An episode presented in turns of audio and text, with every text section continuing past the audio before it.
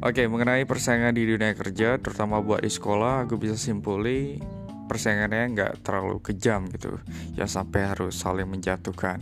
Karena kan di sini uh, primary population itu didominasikan sama murid, dan itu artinya memang uh, first client kita itu memang murid. Jadi kalau hubungan kita ke murid ini bagus, ya overall kita nggak ada masalah.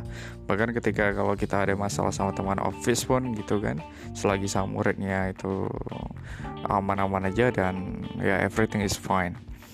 Dan ini gambarannya aja sih. Mungkin kalau masalah teman-teman yang usil gitu kan atau sama guru gitu teman-teman office yang usil dalam artian usil di sini ya mungkin dia nggak suka sama kita. Caranya biasanya gini dan karena ini lingkungannya sekolah gitu kan kalau bersifat secara frontal kan bakalan dicap jelek juga dianya gitu karena kan bisa dilihat gitu sama murid. Dan caranya unik biasanya buat teman-teman kerjaan yang yang berpikir untuk menjatuhkan ini, mereka akan membawa ke gosip kelas. Misalnya dia ya nggak teaching nih atau kan biasanya di akhir pelajaran tuh ada kayak muridnya tuh udah bosen mau cerita atau mau free gitu.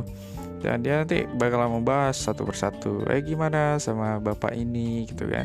E, gimana belajarnya?